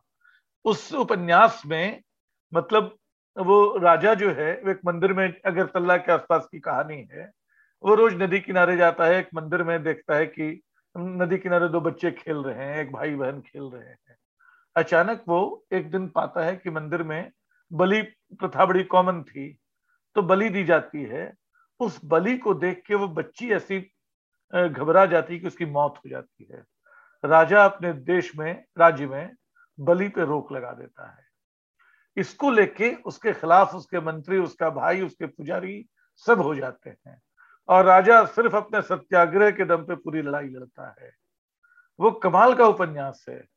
और वो उपन्यास जो है राजर्षि नाम याद आ गया बोलते बोलते। राजर्षि उसका नाम है। वो उपन्यास जो है मतलब गांधी वैचारिक तौर पे उस समय पैदा नहीं हुए थे। हम्म। पैदा अठारह में हो गए थे लेकिन अठारह में जो टैगोर नॉवेल लिख रहे थे तो गांधी नहीं थे। तब वो सत्याग्रह की बात करते हैं, तब वो राज्य के प्रपंच की बात करते हैं। तो इसका मतलब कि टैगोर जो हैं, वो मनुष्यता के बहुत बड़े सिपाही थे और उसके आगे वो गांधी से भी भिड़ते हैं। गांधी को मतलब अंग्रेज़ों के विरोध पे गांधी को चुनौती देते हैं वो। गांधी उस चुनौती को दरकिनार करते हैं। लेकिन एक दूसरा प्रसंग है, जहाँ टैगोर अचानक हम पाते हैं कि टैगोर की जो विश्व जनीनता है, वो किसी मौके पे कैसे कमज़ोर पड़ जाती है? वो पुना पैक्ट का समय है। पूना में, पुना पैक्ट को लेकर मतलब गांधी ने बहुत सारी प्रतिज्ञाएँ कराई थी, बहुत सारे वचन दिए थे और कहा मतलब पहले तो उन्होंने अनशन शुरू किया। तो जब अनशन किया तो उसका समर्थन टैगोर ने किया। ये चिट्ठी लिखते हुए कि कई बार हमें अपने मूल्य, अपनी जान से ज़्यादा बड़े होते हैं, इसलिए आपका अनशन सर्वथा उचित है। और आपके मूल्य जो हैं, वो बड़े हैं। उसके बाद वो अनशन हम सब जानते हैं कि अंबेडकर के पीछे हटने पे टूटता है, बात मान लेते हैं, पुनः पैक्ट होता है, सब होता है। गांधी ने उसमें बड़ी कड़ी शर्तें रखी हैं, जिन पे बाद में कोई अमल नहीं होता है। गांधी दूसरे अनशन की तैयारी में छह महीने बाद इस बार टैगोर बदले हुए हैं। टैगोर बोलते हैं कि आपकी जान बड़ी कीमती है मतलब दलितों अछूतों को हम्म। क्योंकि शायद वो अधिकार देने को तैयार या उनको असुविधा लगती थी कहना मेरे लिए बड़ा मुश्किल है क्या सच्चाई थी। हम्म। लेकिन इसके प्रामाणिक दस्तावेज़ हैं। कभी सुधीर चंद्र जी से बात कीजिएगा। उन्होंने भोपाल में एक वक्तव्य में अपने इसका देर तक उल्लेख किया था। तो एक तो ये है जो नेशनलिज्म है टैगोर उसको बिल्कुल मतलब कूड़ा मानते हैं। उनके हिसाब से मानववाद बहुत बड़ी चीज़ है। गांधी का नेशनलिज्म प्रैग्मेटिक नेशनलिज्म है। वो जानते हैं कि आदमी तो जुड़ा है और आपस में बंधा हुआ है और उसको बांधने वाले तत्व कौन कौन है? तो यहाँ वो अंतर आता है। मुंशी प्रेमचंद असल में आ, आ, मतलब वो एक तरह से मोटी लकीर उनकी गांधी के साथ ही है। वो मतलब एक लेखक होने के तौर पे और प्रगतिशील दृष्टि वाला होने के तौर पे वो महाजनी सभ्यता के खतरों को भी पहचानते हैं। साम्राज्यवाद के खतरों को भी पहचानते हैं और अतिशय राष्ट्रवाद के खतरों को भी पहचानते हैं। हम्म। तो एक तरह की उदारता उनके लेखन में है वो। अब आप उसकी बात कर रहे थे जो हम्म। मेरा मानना है तीन लोग जिन्होंने दुनिया बदल दी देखिए उन्नीसवीं सदी बहुत बड़े विचारकों की सदी थी। उसमें चार्ल्स डार्विन आता है वो बताता है कि आप मैंने किसी आदम की पसली से पैदा नहीं हुए हैं किसी ब्रह्मा के मुख से पैदा नहीं हुए हैं। आप विकासवाद के एक सिद्धांत के तहत पैदा हुए हैं और असल में आप बंदर की औलाद हैं। हम्म। ये डार्विन का जो ओरिजिन ऑफ़ स्पीशीज है वो पूरी की पूरी थ्योरी को बदल देता है। दूसरा जो है वो फ्रायड है जो बोलता है कि असली दुनिया हमारे दिमाग के भीतर बसी हुई है हमारे मन के भीतर बसी हुई है बाहर की दुनिया असल में हमारे लिए उसका रिफ्लेक्शन भर है। और तीसरा मार्क्स है, जो बोलता है पूंजी और श्रम के सारे उसके बारे में, जो इंफ्रास्ट्रक्चर और सुपरस्ट्रक्चर की बात करता है, जो इस रिश्ते को बदलने की बात करता है। तो बीसवीं सदी में आप मार्क्स के विरोधी हो फ्राइड के विरोधी हो, आप डार्विन को चैलेंज करें, लेकिन इन तीनों से अलग आप नहीं जा सकते। आज के साहित्य, संस्कृति, समाज पे इन तीन विचारधाराओं की छाया इतनी प्रबल है इन तीन विचारों की उनके संशोधित परिवर्धित रूप है उनका खंडन है लेकिन वो केंद्र में तो यही है। अच्छा अब नेहरू का नाम नहीं लूँगा क्योंकि आप कहेंगे कि वो गांधी विचार के ही थे लेकिन अंबेडकर नेशनलिज्म पर क्या कहते थे? अंबेडकर में एक बात बहुत स्पष्ट थी। अंबेडकर के मतलब अंबेडकर की चिंता जो थी पॉलिटिकल नेशनलिज्म उनको बहुत प्रिय नहीं था। उनको इस बात की फ़िक्र थी कि कांग्रेस ने अपने सामाजिक कार्य छोड़ दिए हैं। वो राजनीतिक हुई जा रही है। इसकी उन्होंने बाकायदा शिकायत की थी। दूसरा उनका जो था वो मतलब यहाँ गांधी और अंबेडकर में एक अंतर दिखाई पड़ता है। मतलब कि उसको लेके पूरी की पूरी किताब उनकी है क्या बोलते हैं अरुण शौरी की वर्शिपिंग फॉल्स गॉड्स जिसमें बताते हैं कि अंबेडकर कैसे ब्रिटिश फौज के समर्थक थे। सच ये है कि अंबेडकर और गांधी के दृष्टि में एक बुनियादी अंतर, या बहुत सारे लोगों की गांधी को न माने, बाकी लोग मानते थे कि अंग्रेज़ ने, जो गांधी भी मानते थे, कि अंग्रेज़ ने भारत में बहुत सारी बुराइयाँ पैदा की हैं, सामाजिक कुरीतियाँ पैदा की हैं, गुलामी जो है, ये चली जाएगी तो हिंदू मुस्लिम भी एक हो जाएँगे, बाकी सवाल हम हल कर लेंगे। अंबेडकर का उल्टा मानना था। अंबेडकर कहते थे कि सामाजिक गुलामी के चलते ये जो भेदभाव हमारे भीतर बना हुआ है इसके चलते हम इतने कमज़ोर रहे कि हम गुलाम हो गए। तो जब तक हम इस सामाजिक गुलामी को दूर नहीं करते हैं जब तक हम वो बराबरी हासिल नहीं करते हैं हमारे लिए किसी आज़ादी का कोई मतलब नहीं है। ये एक बुनियादी बात थी जिसको लेके चूँकि अंबेडकर का अपना अनुभव था हम्म। वो भाषा को लेके भी दिलचस्प बात बोलते हैं। वो बोलते हैं कि अंग्रेज़ी जो है वो बाघिन का दूध है। वो मिल्क ऑफ़ टाइग्रेस अगर आप उस दूध को पी लें तो हिंदुस्तान में आपका कोई कुछ बिगाड़ नहीं बिगाड़ लेकिन अंबेडकर की जो सारी ताकत थी हम्म। अमेरिकी ब्रिटिश संविधान दुनिया भर की पढ़ाई लिखाई सब कुछ वो वहीं से आई थी। और वो तो ये तो अंबेडकर के लिए बहुत ठोस सवाल था। हम्म। बराबरी का सवाल जो संविधान में उन्होंने लिखा कि संविधान चाहे जितना अच्छा हो उसे लागू करने वाले लोग कैसे होंगे उस पर निर्भर रहे तो ज़्यादा ठोस थे बल्कि चूँकि अंबेडकर का ज़िक्र निकला है हम्म। तो मैं बता दूँ आप एनिहिलेशन ऑफ़ कास्ट पढ़िएगा तो मतलब जो बीजेपी अंबेडकर की आजकल बड़ी तारीफ़ कर रही है वो देख के बहुत मायूस होगी कि अंबेडकर की पंक्ति है कि Hindus are the sick man of India and their sickness is affecting the health and happiness of other fellow Indians कि हिंदू इस देश के बीमार लोग हैं और उनकी बीमारी इस देश के दूसरे समुदायों की सेहत और खुशहाली को प्रभावित कर रही है। ये अंबेडकर की पंक्ति और अंबेडकर उसमें ऐसी धज्जियाँ उड़ा देते हैं इस पूरे हिंदू के कंसेप्ट की कि उसको पढ़ते डर लगने लगता है। हम्म। वो गांधी के भी खिलाफ हो जाते हैं। बल्कि हम लोग अभी पुणे पैक की बात कर रहे थे उस पर एक किताब प्यारे लाल की है द एपिक फास्ट उसमें शायद वो शुरू यहीं से करते हैं कि अंबेडकर ने वो आते हैं और गांधी को कहते हैं कि have been always unfair to us आप हमेशा हमसे अनफेयर रहे मैं एक अलग कल्पना करता हूँ मैंने एक लेख लिखा था कभी कि हम लोग गांधी को भारत की आत्मा मानते हैं। अंबेडकर को भारत का दिमाग होना चाहिए था। नेहरू भारत की कविता थे अगर तो अंबेडकर को भारत का दिमाग हाँ, होना चाहिए आपकी लाइन थी। तो ये मैंने ये लिखा था कभी। जो हालाँकि बहुत व्यवहारिक आप व्यवहारिक आप कह सकते हैं आप उसको पोइटिक कह सकते हैं तो जो चाहे आप कहें उसको। लेकिन मुझे ये ख्याल जैसे विवेकानंद बोलते थे कि इस्लाम और हिंदू दोनों को मिला के भारतीय शरीर बनेगा तो हाँ एक पंक्ति में अपनी ओर से इसमें मतलब मुझे लगता है कि गांधी का की रूह गांधी का मन और अंबेडकर का मस्तिष्क ये हिंदुस्तान को चाहिए या हिंदुस्तान उससे बनता है। हम्म। मुश्किल ये है कि अंबेडकर का नाम जैसे गांधी का भी नाम सब लेते हैं न वो गांधी को फॉलो करते हैं न अंबेडकर को फॉलो करते हैं। सावरकर और जिन्ना की राष्ट्रवाद पर जो परिकल्पना थी सर उस पर जाऊँगा नहीं क्योंकि आजकल ना काफ़ी चर्चित है सब जानते हैं। लेकिन सागर पुंडीर है लिसनर वो पूछते हैं कि हम राष्ट्रवादी हिंदू कहते हैं कई बार है ना? हिंदू राष्ट्रवादी। तो पूछ रहे हैं कि क्यों कोई राष्ट्रवादी हिंदू या मुस्लिम होगा? और अली हैदर भी यही पूछ रहे हैं कि राष्ट्रवादी नास्तिक क्यों नहीं हो सकता? देखिए, दोनों बातें जो हैं मतलब जब हम राष्ट्रवाद की बात कर रहे हैं, गांधी के राष्ट्रवाद की बात कर रहे हैं, आज क्या हो रहा है कि उस राष्ट्रवाद को चैलेंज करने की कोशिश हो रही है। उस राष्ट्रवाद को जिसकी नींव बहुसांस्कृतिकता पे है, जिसके लिए पॉलिटिकल टर्मिनोलॉजी में धर्मनिरपेक्ष जिसको कहा जाने लगा है, या जिसको गंगा जमुनी संस्कृति बोलने के हम आदि हो गए हैं। तो लेकिन वो वो बहुत सांस्कृतिकता का सम्मान है। तरह तरह की उसका सम्मान है। उसके समानांतर जब आप कोई राष्ट्रवाद खड़ा करने की कोशिश करते हैं हिंदुस्तान में तो वो एक घायल बहुसंख्यकवाद का राष्ट्रवाद होता है। ये बताते हुए कि हिंदुओं के साथ तो बहुत अत्याचार हो रहा है। मुसलमानों का तो तुष्टीकरण हो रहा है।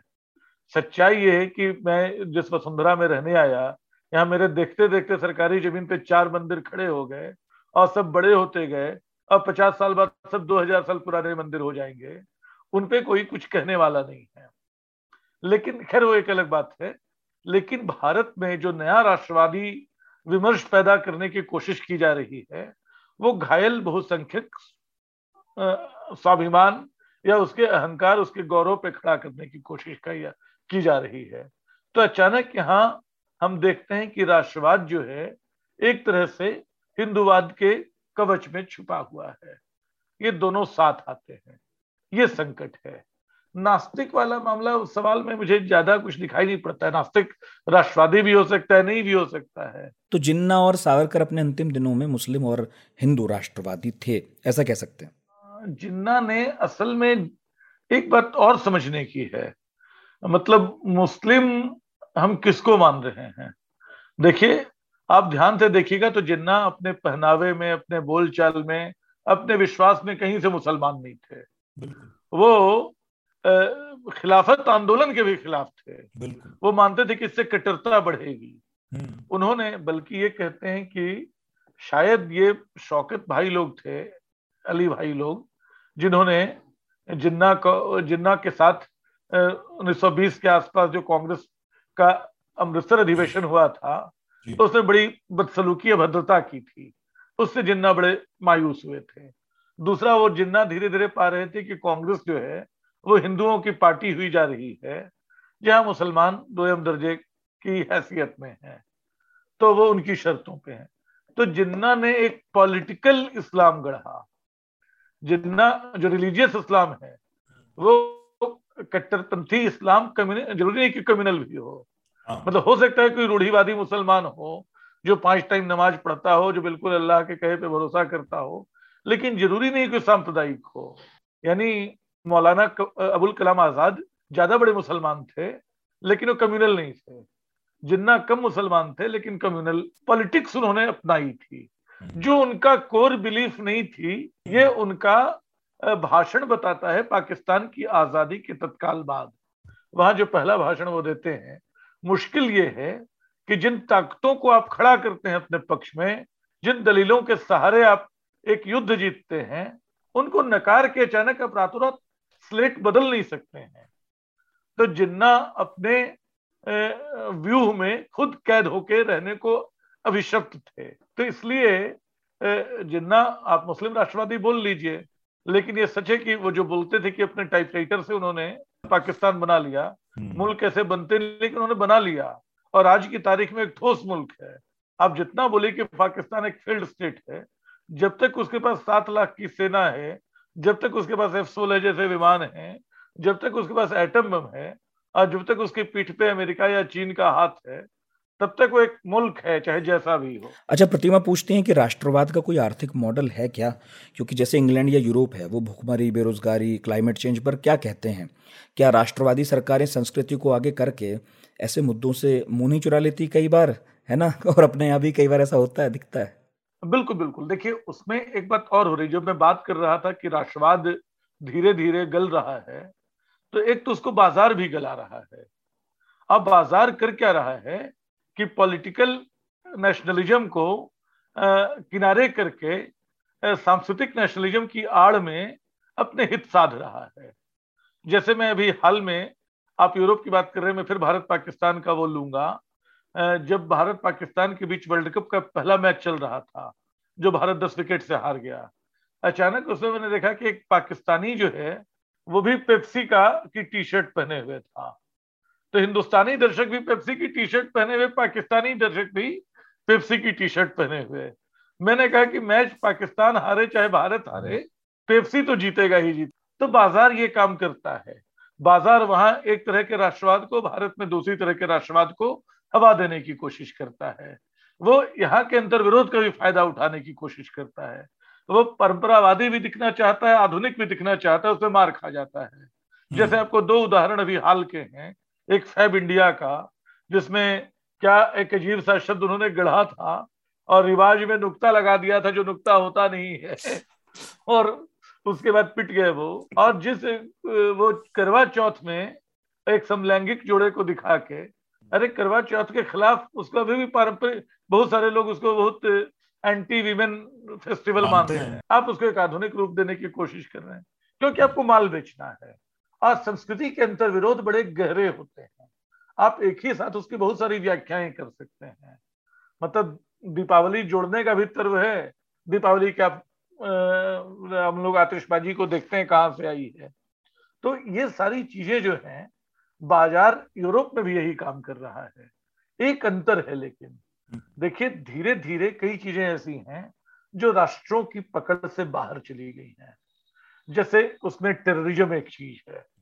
अलकायदा अमेरिका के लिए खतरा है तो भारत के लिए खतरा है तो चीन मतलब वो अलकायदा आई एस हो, तालिबान हो, जैसे सब आपस में मिले हुए हैं तो एक वो है। दूसरी चीज़ जो है ड्रग्स का पूरा कार्टेल जो है, वो पैरेलल है। आपकी इकोनॉमी पैरेलल चल रही है।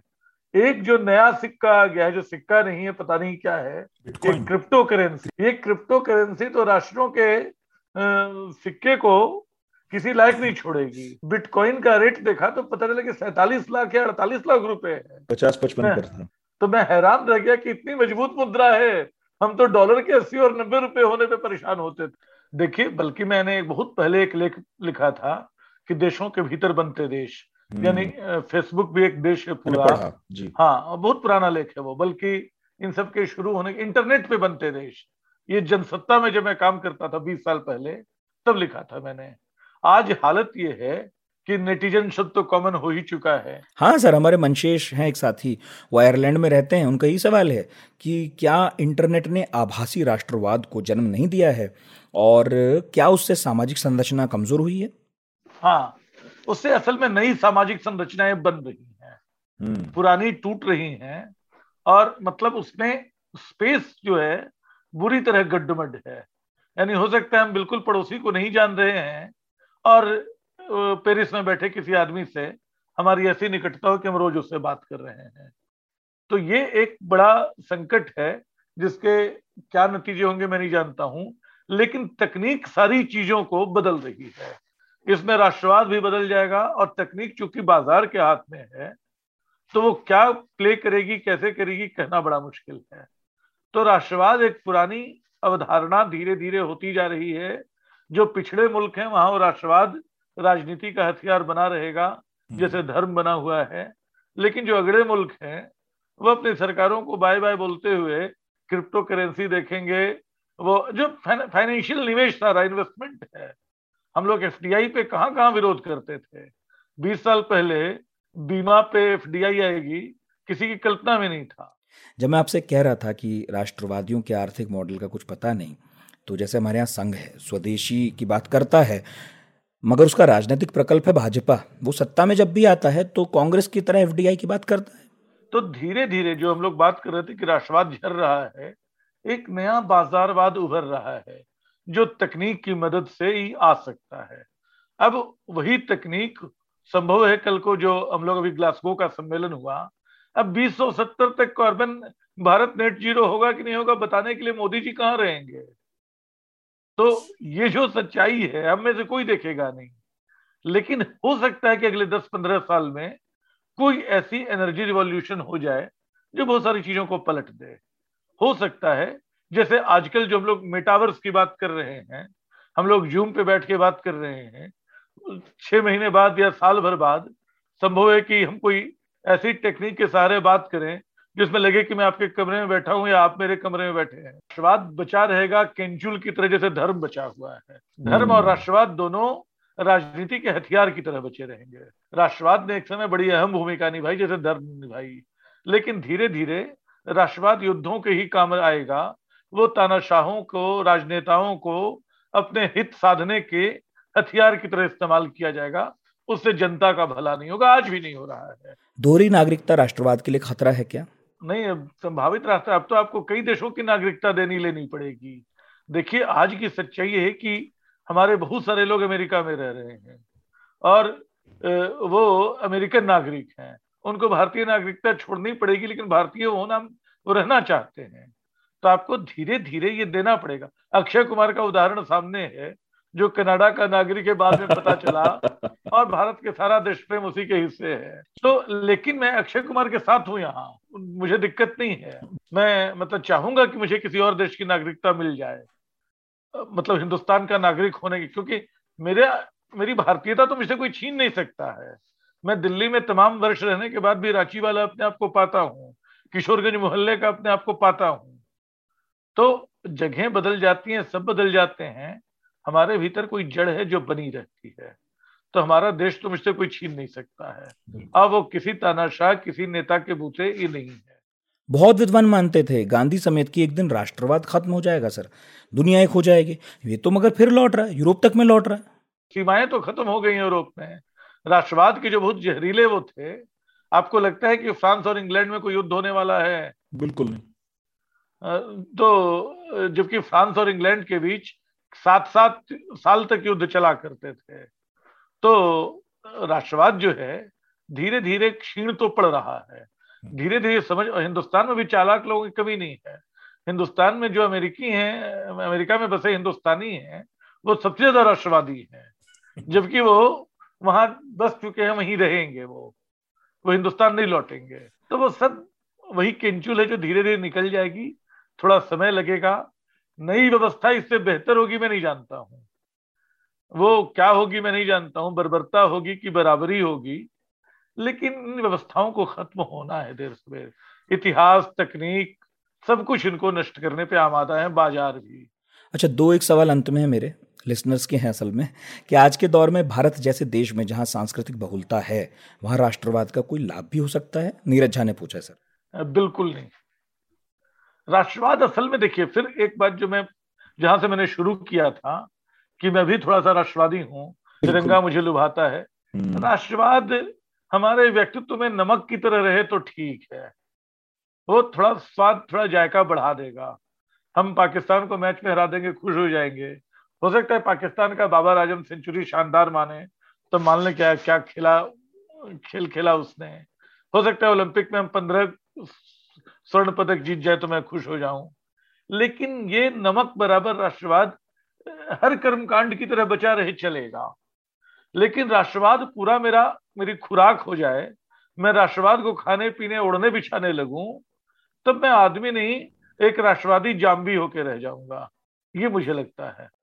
लोकेश, सलारपुरी का सवाल है कि राष्ट्रवाद का कभी कोई फ़ायदा मिलता है? और आयुष पूछ रहे हैं कि जनतंत्र का कोई लेना देना है राष्ट्रवाद से। असल में ऐसे थोड़ा अतिरेक है इस सवाल में। हो सकता है थोड़ा बहुत लेना देना हो। हम लोग वोट करते हैं तो अंततः अपने राष्ट्र की सरकार ही चुन रहे होते हैं। लेकिन मतलब जनतंत्र में या राष्ट्रवाद का कोई फ़ायदा होता है या नहीं होता है, ये बिल्कुल मतलब शून्य कह देना तो गलत होगा। लेकिन अतिरिक्त राष्ट्रवाद तो हमेशा खतरनाक होता है।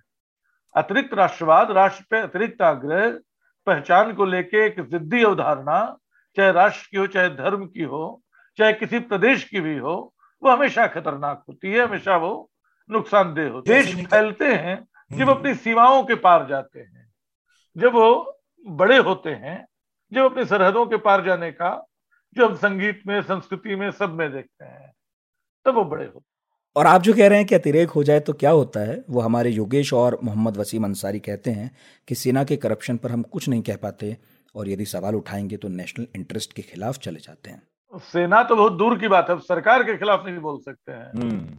ये खतरा है। एक आखिरी बात है प्रियदर्शन जी ये राकेश त्रिपाठी ने भी कहा धीरज भीमाजियानी ने भी और आपने भी कहा था कि टैगोर के हवाले से कि जो राष्ट्रवाद को मानववाद से ऊपर मानने का कोई कारण है नहीं। तो मैं पूछ रहा हूँ कि क्या कभी भी कोई भी कैसा भी कारण हो सकता है?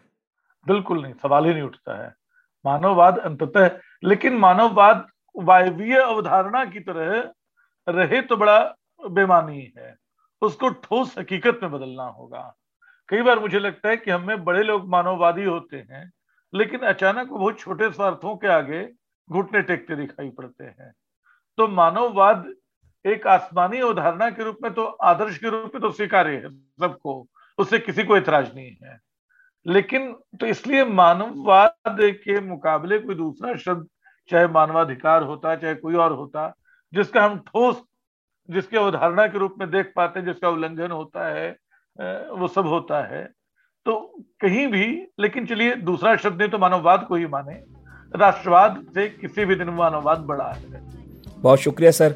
उम्मीद है बहुत लोगों को इस पॉडकास्ट से अपने जवाब मिले होंगे और काफ़ी सारे सवाल आपने लिए। बहुत बहुत शुक्रिया आपका। शुक्रिया भाई। तो ये थे प्रियदर्शन और हमने राष्ट्रवाद पर लंबी बात की। मुझे उम्मीद है आपको पसंद आई होगी। लेकिन आपको बताना है अब कि आपको हमारे पॉडकास्ट कैसे लग रहे हैं, बताइएगा double nine five double three two double three zero three पर व्हाट्सएप नंबर है। इसके अलावा रेडियो एट द रेट आज तक डॉट कॉम पर हमें मेल कर सकते हैं और पढ़ाकू पार्टी टेलीग्राम चैनल है हमारा, ज्वाइन कर लीजिए, मज़ा आएगा। अगले गुरुवार फिर मुलाकात होगी, इजाज़त दीजिए।